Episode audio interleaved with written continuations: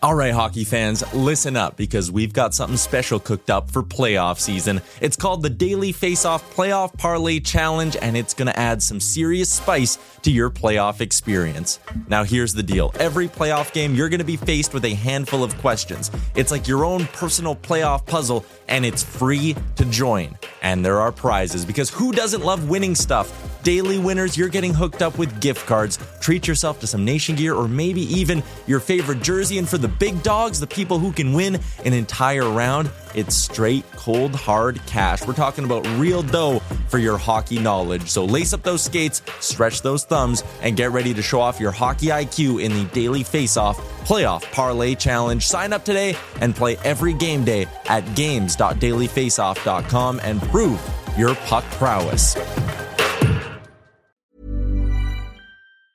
There's never been a faster or easier way to start your weight loss journey than with PlushCare. PlushCare accepts most insurance plans and gives you online access to board-certified physicians who can prescribe FDA-approved weight loss medications like Wegovy and Zepbound for those who qualify. Take charge of your health and speak with a board-certified physician about a weight loss plan that's right for you. Get started today at plushcare.com slash weight loss. That's plushcare.com slash weight loss. plushcare.com slash weight loss. Hey there, it's Michele Norris. I'm host of a podcast called Your Mama's Kitchen. When I travel, I'm usually looking for a way to find a taste of home when I'm not at home. And one of the things I love to do when I am at home is entertain. And Airbnb allows me to do that. When I was in California recently, I rented a house that had a great kitchen. And when we were sitting around the table, we we're all thinking, we're in someone else's house. Someone could be in all of our homes as well. If you have a home, but you're not always at home, you have an Airbnb. Your home might be worth more than you think. Find out how much at airbnb.com/slash host. Oh, I forgot there was no intro. No intro. What a hot start. Welcome to Canucks Conversation. Aaron Bernardo's in the chat today, and he is not very happy with what he's seen so far. Uh, my name is Dave Quadrelli. I'm joined by Harman Dayal. We uh, in the new studio at the iconic Sheraton Wall Center. We are playing around with some stuff, as people on the YouTube live show can see. Uh, that was that was the funniest start. I'm a little rattled about that. That's the funniest start. I just hear Grady yelling, "All right, start it up!" and I'm waiting for the intro music to hit. I'm just looking at you quads like this is my second show and I figure you've got your stuff together. I thought so too. I thought so too. well, we but, had just talked about how there'd be no show intro. but I didn't. I didn't put that together. That, anyways, whatever. We'll figure it out. good. We'll figure it out in due time. That is our technical producer, uh, Grady Sass, who uh, Hello. Yeah.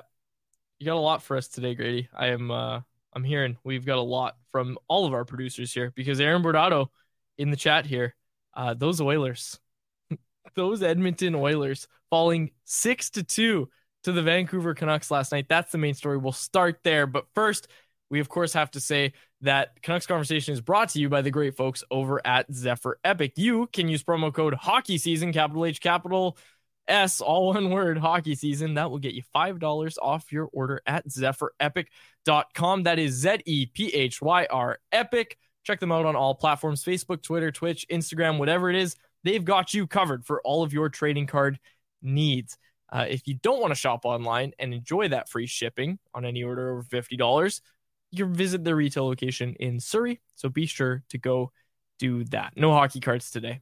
Uh, Zephyr Epic, though, check them out. Okay, six to two for the Vancouver Canucks last night. A lot of takeaways from the game. Jeff Paterson will join us later in the show. He was obviously breaking it down on rink wide. Harman, let's just start with our takeaways from the game because we were sitting together in the press box. And I just want to also point out right off the top, I was the only person in the entire press row that saw Warren Foegele kick that puck. And I immediately called it, and everybody looked at, including you. Everybody's looking at me saying, "Nope, you're wrong. You're crazy." I was right. I was right. It was kicked in. Okay. Other other takeaways. Right, besides quads is right. you mean taking his own victory Yes, lap? Exactly. That's the most important takeaway from uh from the Canucks' massive uh, whooping of the Oilers. Was quads was right. Definitely. No. That's right. Um look, that was just such a fun shellacking. I think especially to get the Oilers' hopes up, right? I think the shots were something like 20 to 2 or 19 to 2 through the first 10 minutes or so. Scored the opening goal. Mattias Ekholm, like Jay had sort of pre- predicted on the show yesterday. So you're thinking this is all Oilers. This is a game that maybe gets them back into it. Edmonton fans are are ready to get revenge after losing to the Canucks twice. And then it's funny, Kevin Woodley, even as the Canucks were under fire, looked at me and said, Stuart Skinner hasn't faced a shot in forever. If the Canucks just get one counterattack against, boy, who knows what could happen to turn this game around. And that's exactly what happened. You want to talk about people being right. Kevin Woodley calling Stuart Skinner basically breaking down. And I mean, impressive resilience by the Canucks too, right? After Thatcher Demko keeps the minute to push back, which has been a consistent theme. I mean, you, you even go back to the Canucks' second win against the Oilers. Edmonton came out in that home opener angry. They scored a goal within the first minute, had five shots, and you're thinking, oh boy, the ice is tilted. The Canucks are going to be in for a long one and they just show this type of backbone and resolve that we haven't seen from this group in years past.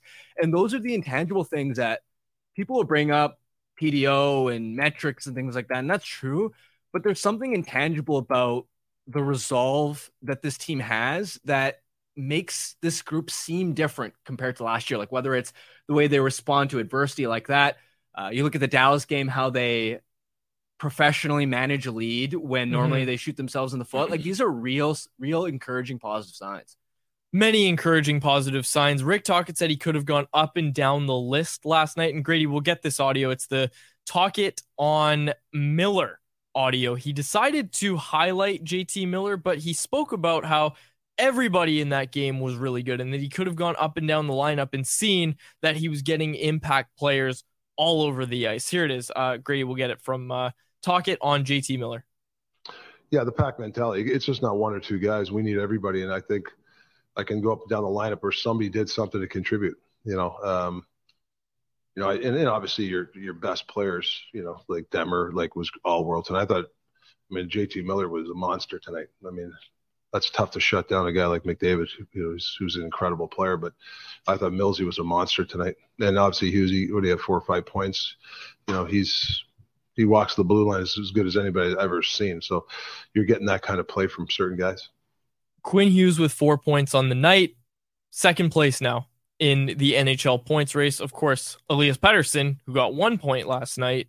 My Wendy's Daily Faceoff Survivor bet hit. Just want to say that. But Pettersson now at the top of the league scoring race. Hughes right behind him, but Thatcher Demko. That's a guy who you're not going to see on the points list, obviously, but continuing what we've seen from him this year, just being, as Tocchet said, all world. Thatcher Demko was so good last night. And every player we spoke to post game, and we're not going to play all of their audio, but every player I spoke to post game highlighted Thatcher Demko as, yeah, he held us in it early on in the game. And then once they got their legs under them, it was free flying from there because the Oilers had to dress one of their goalies in that game. Like that's what I was saying to everybody as I said, you know, yeah, Canucks haven't looked good, but Demko's looked really good and the Oilers have a goaltender. They have a goaltender in net. Like one of the Edmonton Oilers goaltenders, there was only two as of last night. They had to dress one of them. Both of them have been garbage this year. They went with Stuart Skinner, and sure enough, as soon as you get a rush chance against Stuart Skinner, it's going in the back of the net. Like that's what's happened. And this team,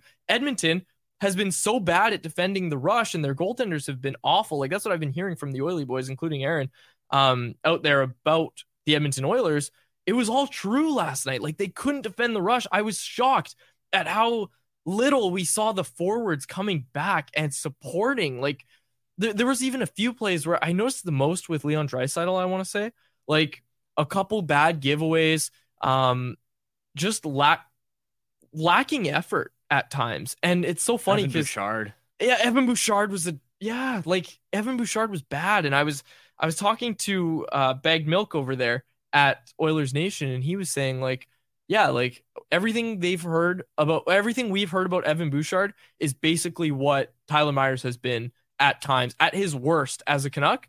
That's what Evan Bouchard has been for the Edmonton Oilers. Obviously, not as much offense, but in terms of defense and just being an absolute trip in your own end, that's Evan Bouchard. You know what it reminds me of is watching the dark days of the Canucks, like the worst Canucks hockey we saw at the start of last season under Boudreau, for example. that's what the Oilers look like, just an organized, disorganized mess. And that's supposed to be a team that's in cup or bust mode. And just to circle circle it back to JT Miller, because I I think it's unbelievable what he's done in a shutdown role, right? Because you go up against Edmonton, if you can keep McDavid and Draisaitl in check, you've won the game right there. Mm-hmm. And three games against the Oilers, JT Miller's gotten the hard match in all three of them against the McDavid line. McDavid's line, right? Not just McDavid, his entire line has not scored a single five on five goal head to head against JT Miller. And in fact, because of the first game, the 8 1 blowout, over those three games, Miller's line actually won that matchup 3 0 head to head on the scoreboard. That's massive. And you want to look back at even in the third period, there was a moment where, yes, the scoreline was 6 2 in the end, but the Oilers were pushing in the third, obviously had the disallowed goal. And about six, seven minutes in, when McDavid lost it on JT Miller, what people forget is that the Oilers were really hemming the Canucks in. That was a really long shift. The Oilers were, were still within two. they had gotten one back there, it would have been a completely different game. And I was looking at Kevin Woodley in the press box and, and actively going like this shift could be the game right here. And what does Miller do? He has a hard, clean check on McDavid, which it's the aggregation of you play a guy three times and he's playing hard on you all game and it just you you, you break right you break mm-hmm. at a mm-hmm. certain point mcdavid breaks and him getting involved in that scrum ends that possession obviously takes a penalty thereafter. And then the canucks guess who it is scoring on the ensuing power play? Jt miller. He almost single-handedly put that game away for vancouver in the end to make sure the canucks were able to ice it. A lot of takeaways from last night. Uh, mine is that the goaltending battle wasn't so much of a battle as we kind of expected, but like, are the Oilers a good goalie, even just replacement level goalie away from being back to at least a playoff team? Because that's how I view them right now. They, they've had trouble defending. Sure, they need some organization in front, but they could not get a save. There was no reason that Pius Suter should have scored that goal on the rush. There was no reason for it. Like as much as we fault the Oilers for being bad at defending the rush, that's a save you have to make if you're a goaltender. And there were a few like that. Even the Boeser goal, the thing I noticed the most about Skinner on that play was he was sliding to his right, but what I'm looking at is saying, why are you going to your right there? I know you think the shot's going wide or going to deflect to the corner. I understand that's what Skinner probably thought, but – there was no advantage to moving to your right as a goaltender. And I don't want to get too technical here, but I was just like, this is like watching House Bantam. This is not an NHL goaltender. And it drives me nuts because at the start of the year, I picked the Oilers to be. I love um, it. It drives you nuts. I love it. I picked, I picked them to be my, you know, the cup cup winner. I thought they were going to do it, and it was because I really believed in Stuart Skinner. And I was like, they finally have the goaltender. Stuart Skinner, great rookie year last year. I was talking to Kevin Woodley a little bit more about this, and he pointed out that last year those numbers for Skinner came in a top five defensive environment, and right now the Oilers are rolling out, as I'm sure you could guess, a bottom five defensive environment. So I don't think it's just as simple as a goaltender as a goaltending change. I think they're going to need a little bit more than that. We'll talk to Jeff Paterson about it more, but are you at all surprised that Jack Campbell ends up on waivers today? Well, it's funny. You go up against a wagon like the Canucks, and sometimes it doesn't matter who you have in that. It's just it's it's inevitable. They're just going to put a six spot on you. Uh, no, I mean it's it's funny though, isn't it? Right, that the one big contract player that gets waived is a guy who didn't even play against the Canucks. Yep. Uh, it just goes to show you how um, disastrous the vibes are there in in Edmonton. I was a little bit surprised. We'll see. Cal- Calvin Pickard's been great in the AHL, but he's he has a really poor NHL track record, yep. so I'm not sure you're getting an upgrade there. Uh, all I know is it's it's pretty delightful to watch from uh, from a Vancouver perspective to see the Oilers kind of melt down, not only because of what it means for for you know their their cup odds or whatever. But even for the Canucks in this playoff race, the more Pacific Division rivals that just blow a flat tire, like Edmonton, mm-hmm. like Calgary, like Seattle, that even in the Central, a potential sort of like wild card race if the Canucks um, end up having to be in one. The Minnesota Wild getting off to such a slow start. I mean, those things help the Canucks' playoff odds. Another thing that helps those odds, I brought him up briefly there, and I think he deserves a little bit more of a shout out. Suter, three goals in three straight games and also hit a post late in the third. And before that, also had another really close call. We were realistically about to live in a world where Pius Suter had five goals in three games. Like that, that was almost that was He almost a had a hat trick reality. last night. He could have had a hat trick last night. That was almost a reality last night. Um, but seriously, shout out to Pius Suter, who, as much as we talk about how much the the stars are playing well and how they're getting that secondary scoring, at least lately in these past three games, especially, Pius Suter providing them with some goals, all at even strength, like that really matters. And as much as we've talked about this team and their roster construction, one area that they haven't been able to fill, I, I threw this question to you last night, and I'll throw it to you again today. When was the last time the Canucks had a legitimate third line center who was providing them with offense and strong defensive play?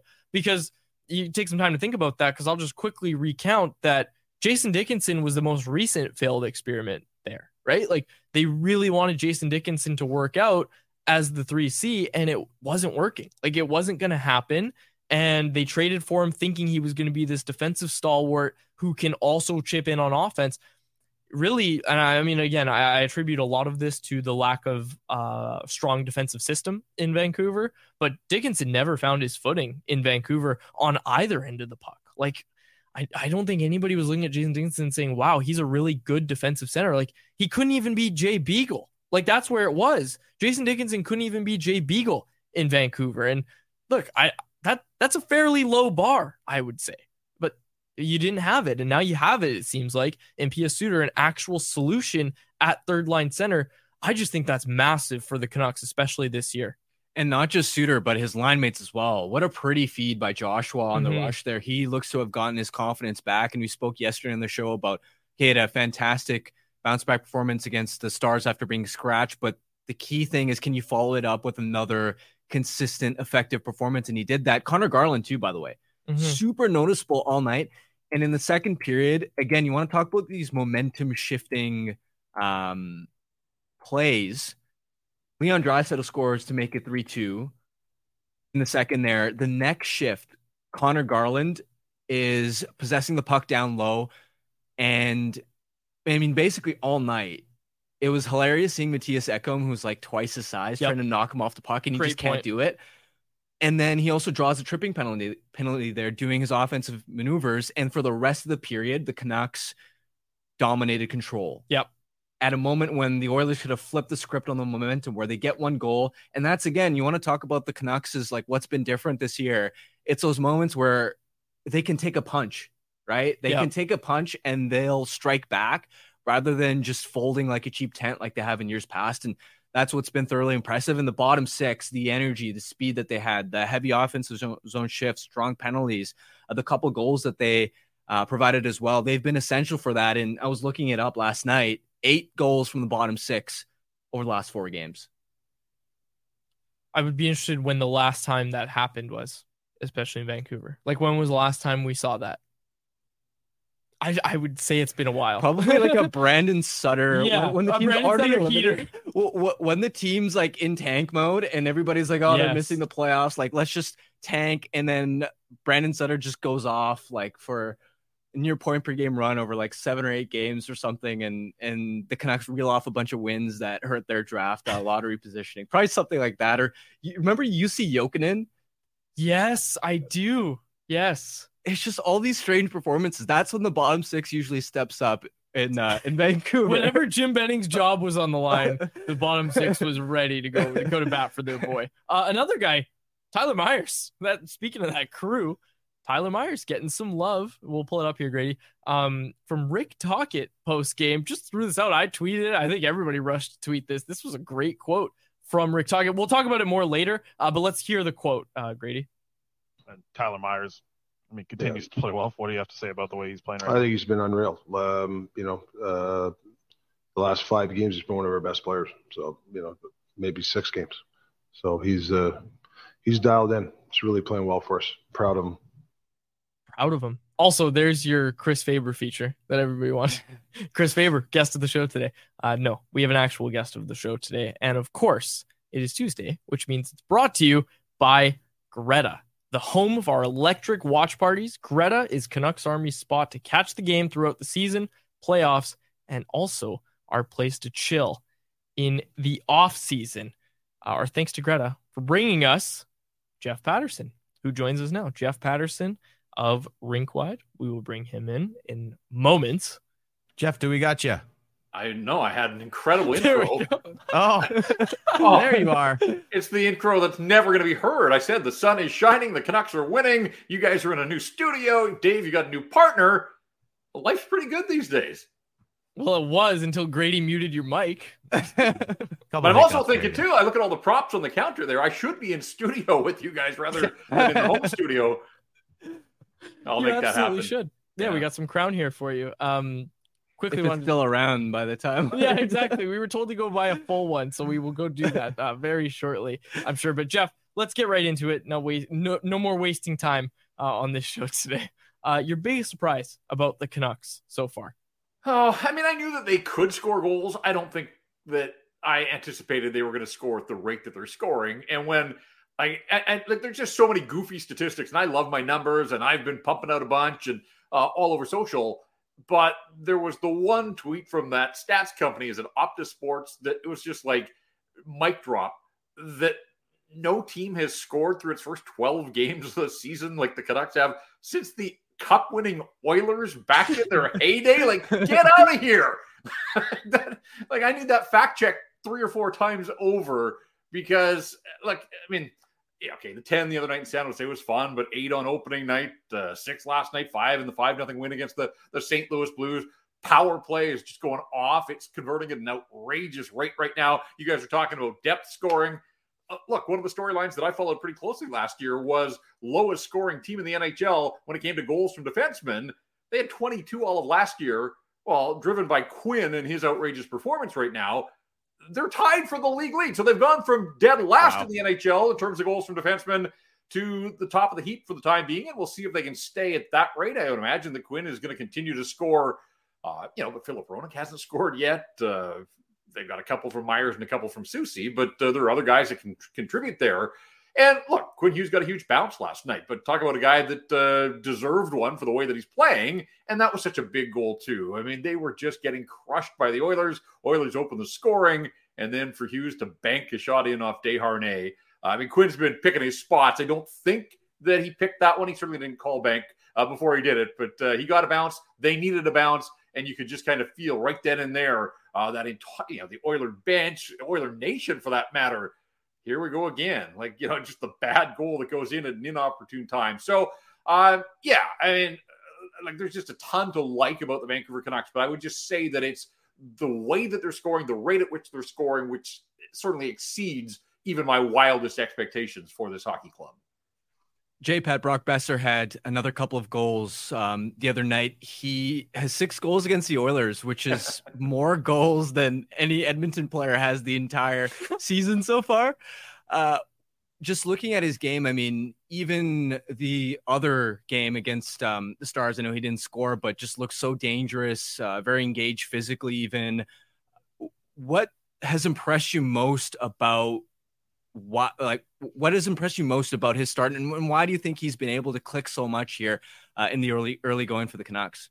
Well, Blake has started this running bit on Rinkwide, and that is uh, a nightly update of Brock Boeser's goals compared to the San Jose Sharks team goals. and after last night, it was 10 for Boeser, and I think the Sharks are sitting at a dozen. So I said, Is this going to be an ongoing thing? And he said, Yeah, as long as it's close, we're going to keep it up. So uh, just incredible to think that not even a full month into the season, because they started on October 11th, and Boeser's already into double digits. He's among the league leaders. I, I think there's a couple of factors. I mean, that line is playing so well, and JT Miller, you know, he had in the 99 point season a couple years ago. Uh, I think that pales in comparison to how well he is playing right now, and he leads that line, and the other guys are following uh, in his footsteps. And we've seen the shot, obviously, a couple of you know quick snapshot snipes, including opening night against the Oilers, and then the one timer the other night in San Jose. So he looks confident. But Harm, I, I really do think that, and he stated at the outset of the season you know, this is a guy that lost his father, went through the turmoil of the trade requests and his agent getting involved. And, you know, that had to be a blow to the ego when you got your agent doing your bidding and still no takers, uh, more because of the contract than the player himself. But he said at the start of training camp, I'm at peace. Like, you know, I'm going to continue to grieve my father, but I'm at peace with the fact that we've lost him and he's not coming back, obviously. And since he said that, he's looked that part as well. Like he just he looks relaxed. He's looked like he looks like he's having fun. I mean, it was around this time last year that his ineffectiveness led to that near healthy scratch on the hockey fights cancer night. Like those were the kinds of distractions that were swirling around him for much of last season. The guy had five goals at Christmas time. He's at 10, and we're barely into the month of November. Like it really is night and day. And I do think so much of it is he's just has had to come to peace with he knows he can be an effective player. He can still be a scorer in the National Hockey League. He may not be a 40 goal scorer, although the way he's going right now, maybe I don't rule it out. But, you know, the, the 30 is that number that has just been there and plastered to him for so long. And I know he didn't want to put numbers on it, but guys, like you do some simple hockey math. He's got 10 goals, 12 games into the season. He needs to be a 20 goal scorer over the final 72. And 72 is kind of around the number of games that he generally plays in a season with injuries. So he's got to stay healthy, knock on wood for him there. But I mean, he has absolutely set himself up to be a 30 goal scorer, a 30 plus goal scorer for the first time in his NHL career, the way that the Canucks are going and his role in the power play. At the outset of the year, I wasn't even sure that he, as a right shot guy, I just didn't know if there was a fit there. You had Kuzmenko, who's already a right shot guy. We know how successful Horvat was in the bumper as a lefty. I didn't know where Brock's role on the power play was going to be, but you know, again last night, and uh, I think he's up to four power play, five power play goals. I think he and Kreider are tied for the NHL lead in power play goals. So uh, it is just it, these are heady times when you go to the NHL stats page and there is a Canuck leading just about every conceivable category, including Brock Boeser. This is uh, wild stuff. You heard the clip. Tyler Myers getting some love from Rick Tocchet last night. Your thoughts on his game and especially that quote from Rick Tocchet last night? Are we sure that that wasn't a setup by Faber? Uh, like who was talking about Tyler Myers last night? But I, Rick Tocchet seemed pretty happy to, uh, quite frankly. oh, that's amazing. That's a great theory. And he's he's not wrong. Yeah, first day on the job for Faber. Whisper in his ear. Make no, sure you ask about no, Tyler Myers. No, no, no. We're just having fun with that one. But I will say, like, the coach isn't wrong. Like Tyler Myers, like everybody else in this team, is just in a groove right now. And I'm telling you two guys right here, right now, if you could promise me, like, get it written in stone that Tyler Myers and Carson Soucy would be the third pair for the remainder of the season, that neither one of them would play higher in the lineup. If they could just stay and sort of play at their level as a third pair, I think he'd sign up for that. Like look, we, we said that about Carson Soucy, a couple of really solid seasons as a third pair guy in Seattle. Is there more there? Still not sure. But as a third pairing guy, he absolutely has proven that you know he can excel in that role. And they're giants, six five and six seven, and the reach and the disruptive nature at the blue line and denying entries and those types of things. Like, uh, you know, those two guys are playing within themselves right now. So going out on the road, it's going to be a little different. You can't shelter uh, your third pair, and if that's your third pair, it does expose, and uh, like I'm right at the front of the list with uh, you know uh, some love for Ian Cole. Like I think he's been an absolutely outstanding addition. But Cole and Mark Friedman, and Friedman's been a nice pickup too. But you know, if that's your second pair, I mean, really, what you're doing is you're loading up for the most part with Hughes and Hronek, and then you kind of got two third pairs behind them. And the Canucks are getting by with this. Def- I scoffed at the defense by committee, but uh, 12 games in, there's nothing to scoff at, really, especially when you have Thatcher Demko behind them, uh, mopping up whatever mistakes are being made. Pat, big picture, when you look at the Canucks' start, and there are so many sort of obviously positives to, to pull at, what role do you think Rick Tocchet has had in all of this? Obviously, he's been massive, but if you were to sort of pit, sort of point to one or two specific areas where you really think that the coach has had an impact in in getting a lot out of these players, uh, what would you look at? Well, I, I, I, want to extend it past the coach, and I'm not trying to skirt your question, Harm, but I am just blown away right now about organizational buy-in. And we saw it on Saturday morning, and I, I was struck by this on Saturday. We saw it again Monday morning at the morning skate. Tocchet's talked about the fact he's not a huge morning skate guy, and yet everybody's out there right now. Like they all, there's just this buy-in. Like they all want to be around the rink. And forget about the players. It's the fact that they've got eight coaches on the ice. It's Tocchet, it's Foote, it's Yeo.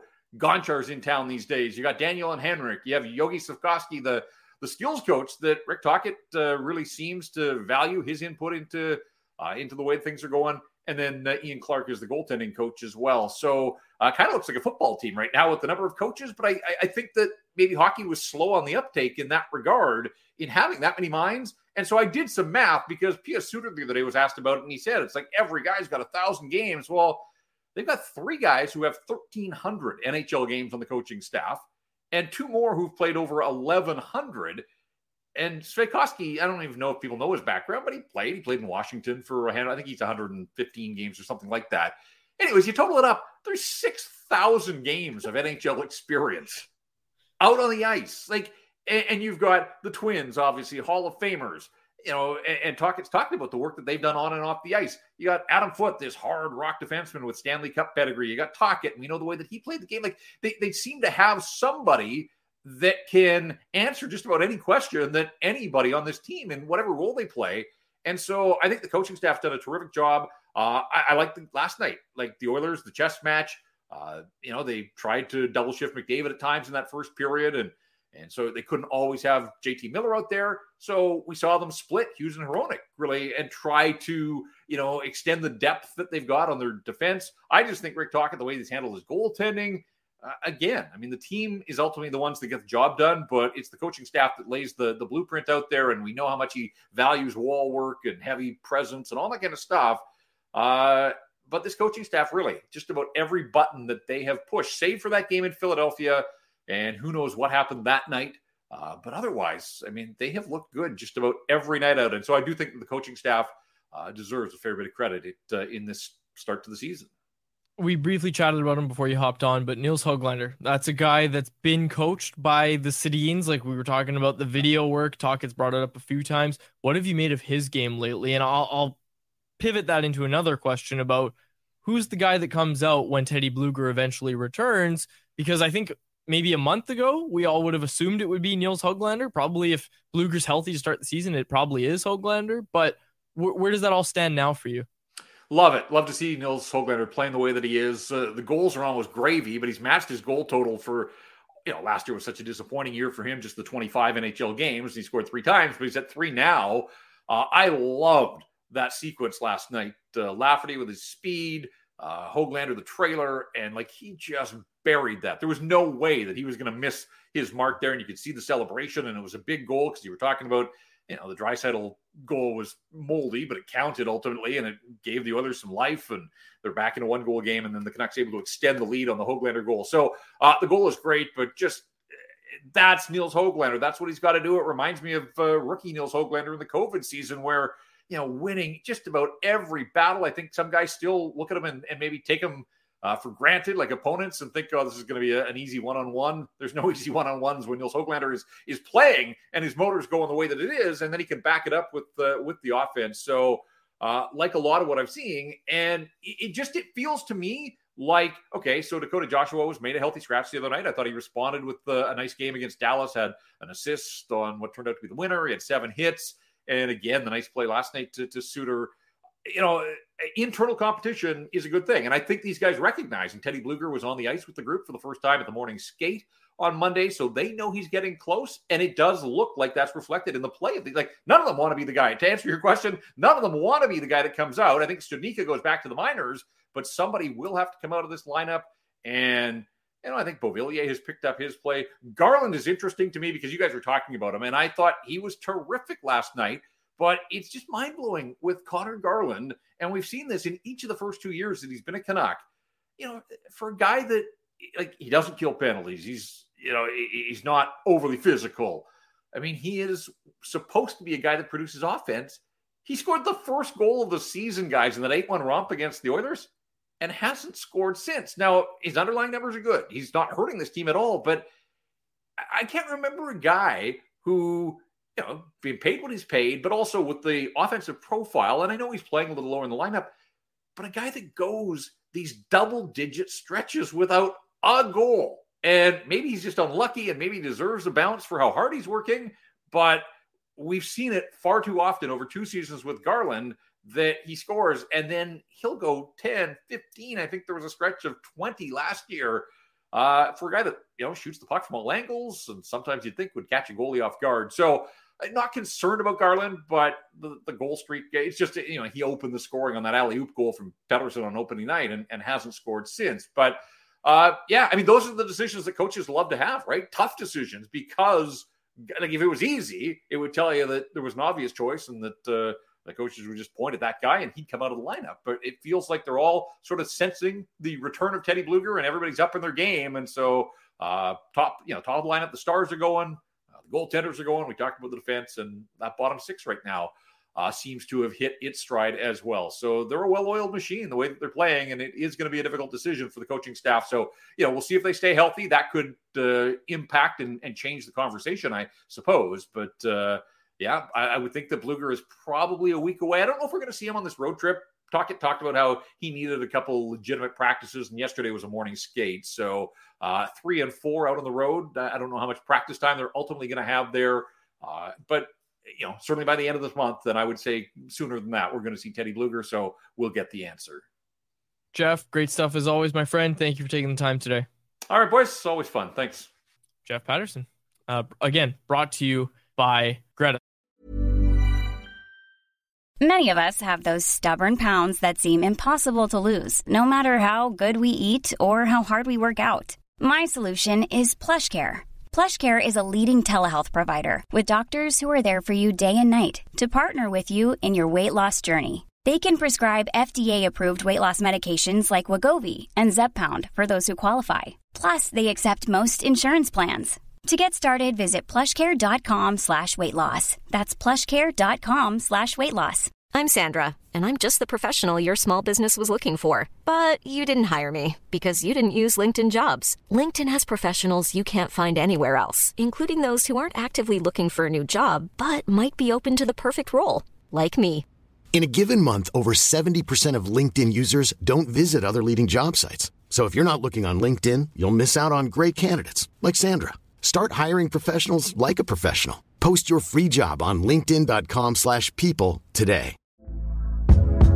Hey there, it's Michele Norris. I'm host of a podcast called Your Mama's Kitchen. When I travel, I'm usually looking for a way to find a taste of home when I'm not at home. And one of the things I love to do when I am at home is entertain. And Airbnb allows me to do that. When I was in California recently, I rented a house that had a great kitchen. And when we were sitting around the table, we're all thinking, we're in someone else's house. Someone could be in all of our homes as well. If you have a home, but you're not always at home, you have an Airbnb. Your home might be worth more than you think. Find out how much at airbnb.com/slash host. Some really interesting points there. Uh, we started talking about Nils Hoglander. We started talking about Tyler Myers right before we got to J Pat. Let's start on Tyler Myers. Let's start on the big man. Let's start with Tyler Myers because I think he's been exceptional the past few games and he was legitimately unplayable before that.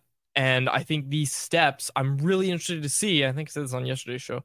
I'm really interested to see how much of this came down to coaching. Like, is he just getting pointers about what he should be doing differently? Because he looks like a different player than the one we saw at the start of the year. I'd be surprised if it's, you know, a lot of it being pointers because he's a 33 year old defenseman, right? He's had a lot of coaches and sure i'm uh, i know that adam foote's experience must be useful and i'm sure there might be little things but i, I ultimately think it's the environment just plays such a massive role. I mean so many times you see a defenseman that struggles on a bad team you put him on a on a much better team jalen chatfield. and looks complete perfect example right? Like jalen chatfield looked like nothing here. He goes to carolina and canes fans love the guy to death like they don't ever want him out of the lineup. And it's just system teammates you have. And I think it's not a coincidence that Myers' game has turned around at the same time that the team's overall game has really stabilized and given more consistent support. Because yeah, Myers has been great on the PK. The way he's been standing up at the uh, defensive blue line, killing plays, angling guys, getting clears, but also at five on five, it's been six games and I, and I don't want to jinx this, knock on wood, but six games since since he's been on the ice for a five on five goal against. That's that's massive. And and the Canucks are still. There's been a lot of talk about he's playing really reduced minutes, and yes, the minutes are down from last year. I think around the 17 and a half minute mark. But at the end of the day, even though Mark Friedman takes rushes on the second pair, Myers is still pretty commonly creeping up towards, especially lately, the 18, 19 minute mark. He was he played 21 minutes against the Oilers last night. So it's not as if he's playing this like really sheltered 14, 15 minutes. Um, he had that for you know two or three games, uh, especially when he's struggling the most. But he's still a player that is going to be leaned on in an important capacity, and it's um, massive that not only he's found traction, but also Mark Friedman. One upgrade he's been on uh, Noah Juulsen there. Noah Juulsen, and even in turn, Tyler Myers. Like that was the answer was when Noah Juulsen was playing third pairing, Tyler Myers was playing top four minutes. The fact that Friedman's been able to play in the top four has been huge for this team. And you go back to what JPat was saying about if Carson Soucy and Tyler Myers can be the third pair, that we'd all take that. I think another reason you take that is because it also suggests that Mark Friedman has been able to stay in a top four role with Ian Cole, which I don't think anybody really thought was going to happen when they originally traded for him. Which, look, it's like found money, right? Uh, let's get to the poll question for today. Our poll question is, as always, brought to you by the great folks over at Atlas Goods. Visit atlasgds.com and use promo code CC15 for 15% off your first order of pop rinds. These are the best fresh pork rinds straight from your microwave or air fryer. Our poll question today, simple one. Will the Vancouver Canucks make the playoffs this season? I've got the updated results right here. Harman, a whopping 95% of voters say yes, the Vancouver Canucks will make the playoffs. The 9 9 2 and 1 Vancouver Canucks will make the playoffs. 3% say no. Is it the lowest I'm angry? What's the lowest? Absolutely, it is. I think this is. I think this is the lowest I've ever seen. Lowest I'm angry right now. It says it's at two percent. So is it time to scrap I'm angry and put I'm happy? Uh, it oh. might be. It, that's a great that's point, actually, Grady. That's a great point because we always had I'm angry because there was always something to be angry about, and people requested it. Like that was a request from the listeners was never not include I'm angry in polls. Like always have that as an option because I might be angry. Wow, Grady's a genius. I think yeah. we do need to change this. Yeah. Anyways, our poll. Uh, will the Canucks make the playoffs this season? Like I said, 95% say yes. Grady, can we pull up this quote, uh, this tweet from Thomas Drance? It was a really good, um, really good point by Drance. And he kind of broke down the math on it roughly, but basically the gist of what he said was that the Canucks have put themselves in a position now where, and I was having this conversation with Rob Williams last night, and he didn't like that I basically said the Canucks are a lock for the playoffs. They're a wagon. They're going to the playoffs, as the title suggests. Um, they've put themselves in a position now where it would take uh like you know everybody's talking about regression regression's coming of course they, they aren't going to play at this pace they're not going to go uh what, what would it be like 72 and 7 or 6 whatever it is um they're not going to keep this up they're not going to keep this up are they still going to win games and be good enough to make the playoffs yeah i think so i think if you try to answer this question and you answer it with well regression's coming I agree with you. There is regression coming. It's not going to stay at this level, but let's just try to break down what regression for this team will actually look like. Because I think it'll look a lot like what we saw last night, where they're under siege in the start of the game, where their structure fails them, where the guys take a little bit to get their legs under them. Do we really think that the power play, the penalty kill, the five and five play, and the goaltending are all going to regress at the exact same time? I would say no.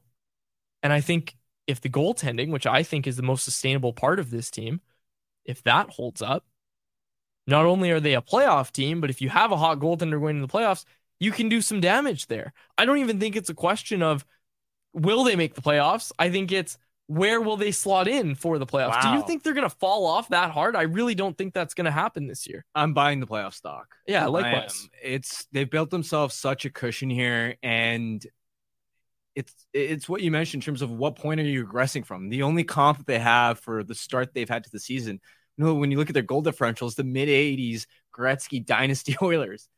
Like, yeah, big hot take. They're they're not going to be the mid 80s Oilers that won the Stanley Cup. Like, okay. Um, so yeah, I'm definitely buying it. And one thing I appreciate about this Canucks group because so much of a team success is also the mental side of the game. It's the culture. Um, there's so many ebbs and flows in a season. One thing that struck me right from the first game where they blew Edmonton out 8 1 is that and Tocchet reference has referenced this a lot. They they haven't gone too high. Honestly, like I remember that first game, and I expected, you know, you walk into the locker room and and players to to really be you can just sense the joy and and guys feeling on top of the world and that sort of thing, especially because of all the talk about oh will they get off to a good start and you just romp a team that is in cup or bust mode. But no, I you know whether it was Miller or Quinn going up to the podium to speak, they first of all get made sure to give Edmonton no bulletin board material material, mm-hmm. knowing that they were going to play play them again on Saturday. And second, they continuously referenced how hard Saturday's game was going to be because of how badly they'd embarrassed Edmonton.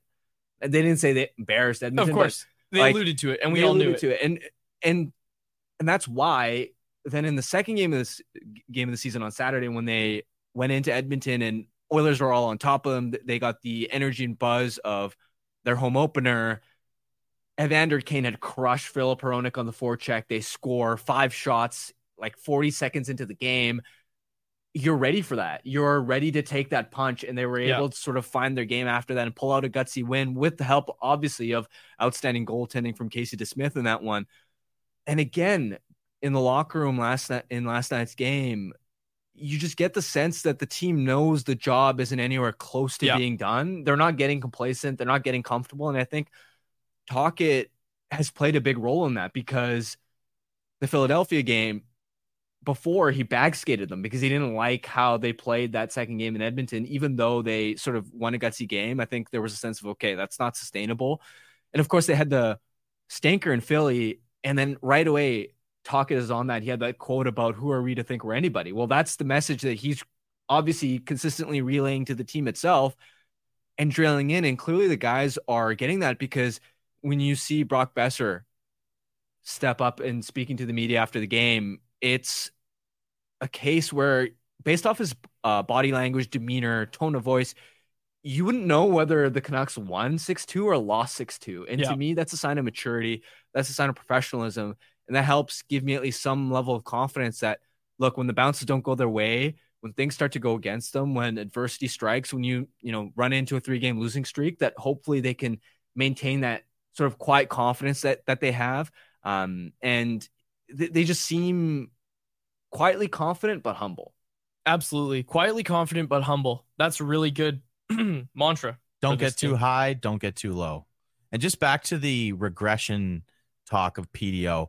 You know, everyone expects them to come down and they probably will. But what I think is different about this group is that they actually have the top end talent Thatcher Demko in goal, Elias Pettersson, JT Miller. You know, those guys are going to continue to produce. We've got a pretty good sample size the last couple seasons.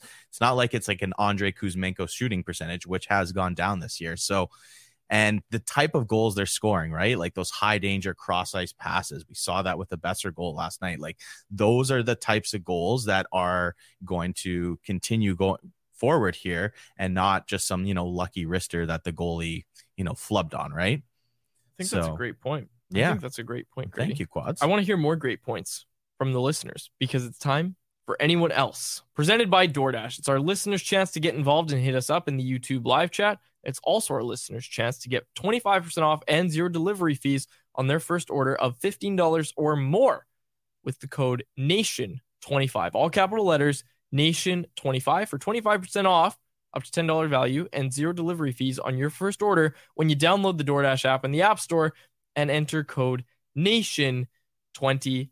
Offer valid in Canada, subject change. Terms apply. Lots already. People are pointing out that I'm on my phone in the uh while you're talking. I've noticed that. I'm, I'm like looking, looking over chat. you. I'm looking at the chat. I, I was like, I I mentioned. Is this my, guy editing Canucks Army no, articles on the fly? Dude, I swear, I brought up the point about well, Myers is technically on the third pair, and Friedman has taken second second pair rushes. Uh, but like Myers played 21 minutes, and then and, and then you you follow that up by saying, "Oh, Mark Friedman's been holding down a top four role." Yeah, it's great. he's not holding down a top four role. Technically, he's pl- averaging 13 minutes a night. Yeah, but he's still playing with Ian Cole if most you just of his listen minutes. to me. I know. Okay, okay, okay. I'm listening. I'm listening. There's too much going on. We got Grady throwing us no intros. I just got to start talking out of nowhere. It's a, it's been a busy. You show. asked Grady not to put an intro, quads. No, I didn't. Chris Faber uh, in the chat, so I want to give him a shout out because he pointed out 200 plus viewers right now, which I think is the most. And Chris, if you're still here, correct me if I'm wrong. I don't think we've ever crossed 200 live viewers at one time. Like, obviously, we have a lot more than that when people download the podcast and watch the replays. But Chris Faber pointed out 200 plus viewers. And I think that's the first time that's ever happened. So, congrats to you, Harman, already making an impact. I think it's the team doing well.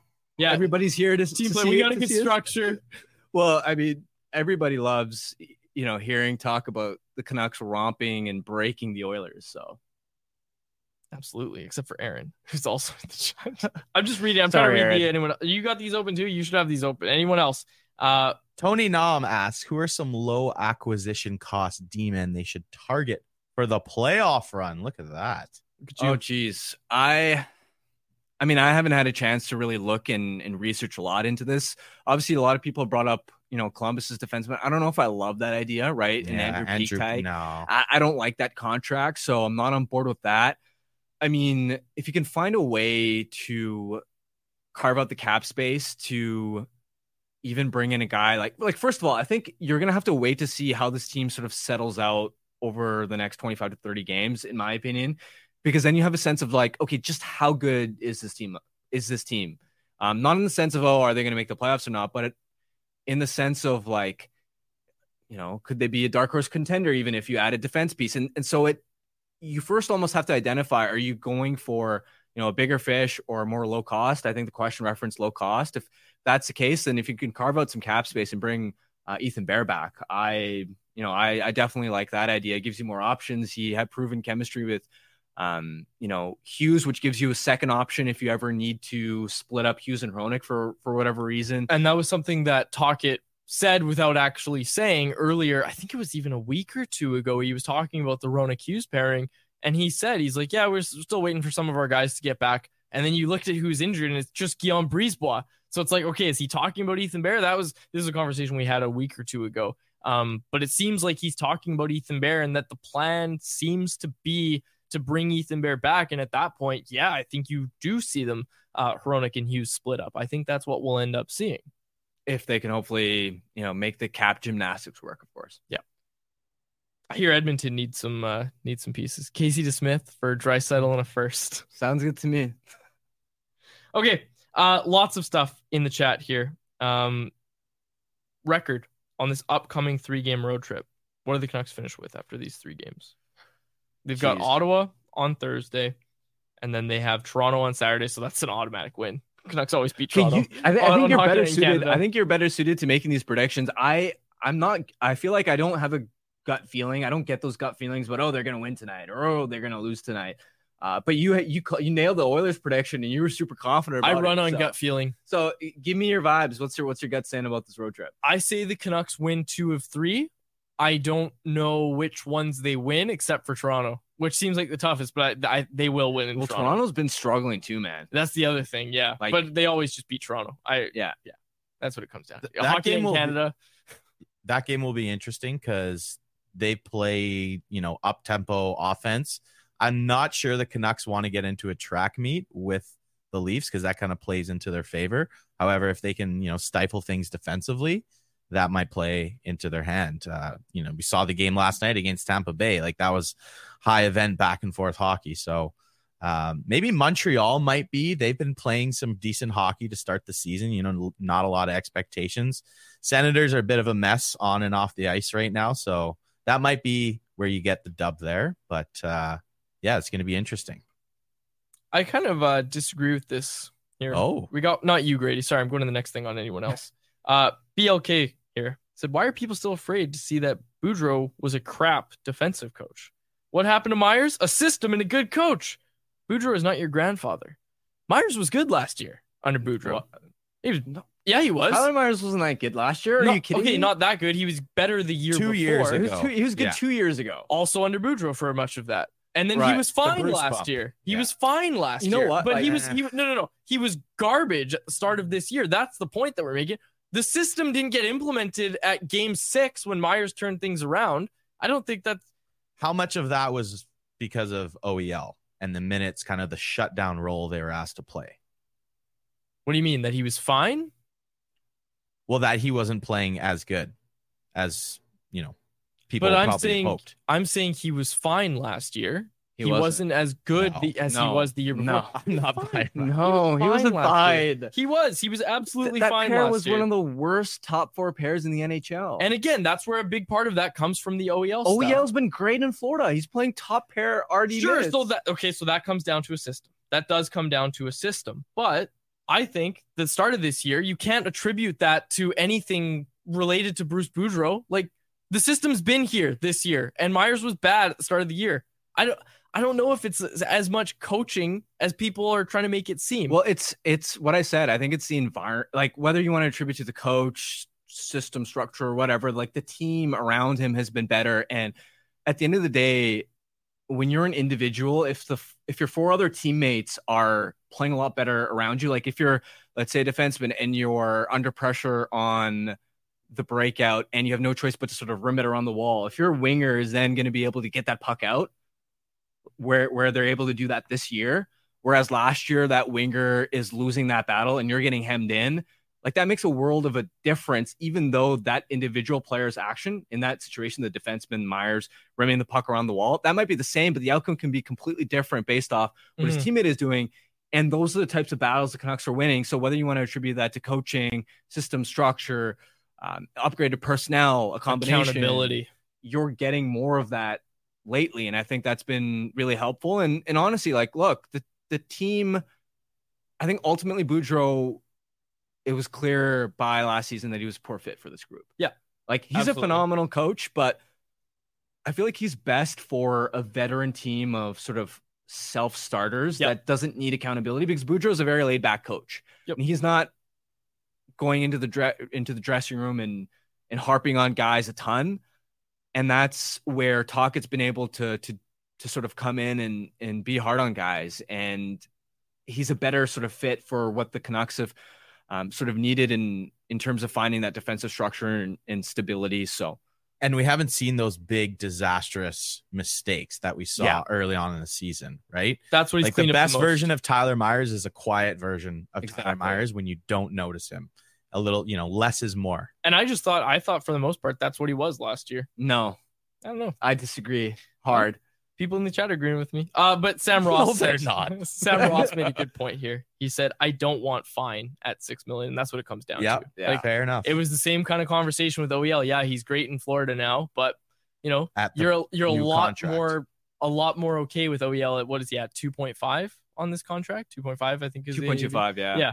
Um, and yeah, you're okay with OEL being fine at that level. Okay, anything else uh, in anyone else that you want to pull up, Harman? I I don't have the YouTube uh, pulled up, but but I will say Canucks were outscored by 22 goals at five on five with Myers on the ice last year. Okay, now what was Their it? With, underlying numbers were awful. what too. was it with Hughes in 2021? What do you mean? Well, Oh, Boudreau- they were really, they were really. Myers was really good in 2021 to 22, and that was with OEL. Yeah, I'm, s- I just asked you with Hughes. Pull up those numbers. They, That's such a small sample. They I'm barely. they go together. No, no, no, not even Myers. I'm just if okay. I anyways. recall, they weren't weren't very good together either. they also yeah you're right i okay th- anyways i'm not gonna keep trying to explain this Let's move on from Let's Myers on. here. Uh, we had another question uh, asking about Chris Tanev coming back. We know Calgary is, well, they're not doing so hot, and they're probably going to be start selling off some pieces. Uh, Harm, what do you think of bringing back the Tan Man at the right price? Of course. Yeah, again, I was sort of thinking about that a couple days ago, and cost obviously is is something that I think about a lot, especially if you have to figure out is this guy a rental? Are are you able to resign Tanev? What does that contract sort of look like? And again, it, it just goes back to my point that I think Tanev's a piece that you he appeals to me a lot more if if you can pull that trade off, knowing you're also able to extend him at a reasonable short term um, number. Because at that point, if you're giving up, you know, whatever price it is, it's a lot more appealing to me as opposed to if it's a Toffoli like situation where you pay a significant price and you don't know if you can keep him or not. Uh, the Canucks don't have a ton of expendable sort of draft picks that they can just throw around for guys that are only going to be here for the season. And you also have to sort of weigh it with, okay, there are other factors to keep in mind here, right? Elias Pettersson, his contract situation too, right? Like how, how important is success this year in terms of being able to re-sign him? and how does that factor into the calculus? So it's it's a complex, nuanced argument. I don't think just think there's a simple yes or no um, answer to that answer Yeah. to that. And I think again, I, I'm just curious to see like as this team sort of continues rolling around and as you get the quote unquote regression, you'll even get a sense of okay, when they're not getting all these bounces, just how good are they? Are they better? Are they a lot better than we thought, or are they only um, a step up than what we thought before the season? And, and I think all of that sort of plays into what you sort of decide to do in terms of upgrading that right side. It's all about what you're going to give up, what type of role he's going to play in. And, you know, Calgary's going to want to get the best return possible. Do you really want to get into a bidding war for a guy like Chris Tanev, who's got, you know, injured past 34 years old? And it's a division rival, right? So Calgary's going to want to extract the most value out. I just don't think he, at this particular stage, now maybe as a UFA on a cheaper contract, sure, he would be an upgrade over a guy like Mark Friedman, but you know, Calgary's gonna they're just Craig Conroy's a new GM. He doesn't want to get uh, you know, taken to the cleaners. He's gonna want to extract the most value possible out. I like Tanev as a player. I'm just not sure the context is the right fit at this particular moment, but it's all about what you give up. I will also say something you have to consider whenever you're adding to a team. It's been years we've seen this, right? When you add, you want to make sure that you're not going to mess with your locker room chemistry, mess with the chemistry of your team. How do you do that best? Familiarity. So there's one argument that's for trading Tanev, but again, it does come down to acquisition cost and all those factors that you guys just mentioned. We'll close it out on this. Uh, this question from Kelly Parks in the YouTube live chat, which apparently I'm the only one that has it open. Uh, Teddy B comes in. Who comes out? Teddy Blueger. Right he skated. now- he skated. We- Right. We, said that. Jeff Paterson had that. I mean, okay, I'm just gonna pull up the bottom six here. Can't do Lafferty, right? uh, can't. Joshua, especially with the size, how well he's played the last couple of games. I don't think you can pull him. Uh, Suter's been scoring, can't pull him. I like Hoglander's game, can't pull him. So it almost comes down to I think uh, one of Garland or, Be- or Beauvillier, but Garland looked really great the other night. I thought it was one of his best performances. Right now, I think um, even though he scored a pair against San Jose and has picked up points recently, you know, might be Anthony Beauvillier for me.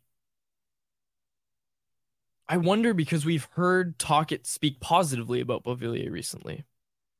Like Yeah, I, that's the thing. Like I there think he isn't was an just obvious building guy. up. Yeah. But you have to you have to get Blueger in. Like the op there's no there's no world where Blueger gets healthy and they healthy scratch him. There's no world where that happens. This guy needs to get into games. I yeah, I think it's between Beauvillier, Joshua.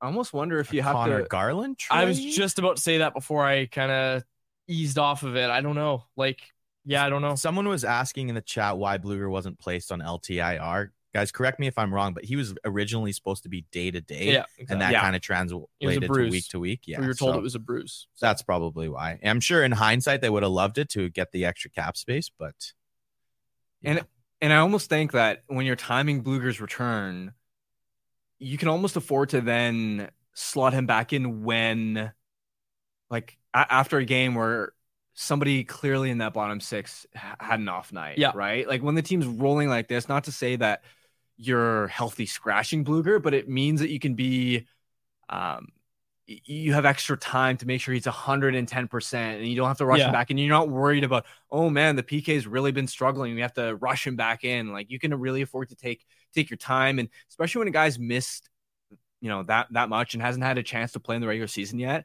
there's going to be a an adjustment to pace speed of the game uh, players are really ramping up and getting closer to midseason form so it may not be the worst thing for for Blueger to you know continue practicing and Yeah. you almost kind of time his return with when you see somebody in the bottom six start to struggle because honestly the bottom six has been great recently. It's tough to sort of uh, Yeah. you know point to somebody and say that guy's been underperforming. Clearly, let's let's take him out. I just hope Yeah. it's not Hoglander, and I think he's kind of elevated himself out of that discussion. But you know, if he goes cold again, he might be the guy. I hope not, and maybe they go back to Joshua because we know you know his uh, relationship with Tocchet. But uh, you know, this is this is a good problem to have. Like, how many years have we talked about the last few years about the bottom six being such a drag and being uh, constantly outshot, outchanced, uh, not having a lot of grit, lack of forechecking. now we actually finally have a, a pretty good identity of what you know you want to see out of a hopeful playoff team there. Yeah, absolutely. We've talked about this for years now, where it's like, okay, this is a problem that wasn't around in Vancouver, and problem with air quotes there. Okay, uh, anything else? We got to get to Betway. Do you have anything else that you want to say before we close this out? You got to get the chat open. okay, uh, before we get to Betway, I want to bring it up. The prospect roundup brought to you by our friends at Four Winds Brewing. You can see in front of our desks, our computer there. Uh, the Four Winds Light Lager is proudly displayed there. Family owned and operated in Delta. It's the home of the Four Winds Light Light Lager. Crisp and clean, easy drinking beer. A beer for everyone. Perfect beer for before, after, or during the game. Ask for Four Winds Light Lager at your local liquor store or have some delivered right to your door through the online shop at fourwindsbrewing.ca.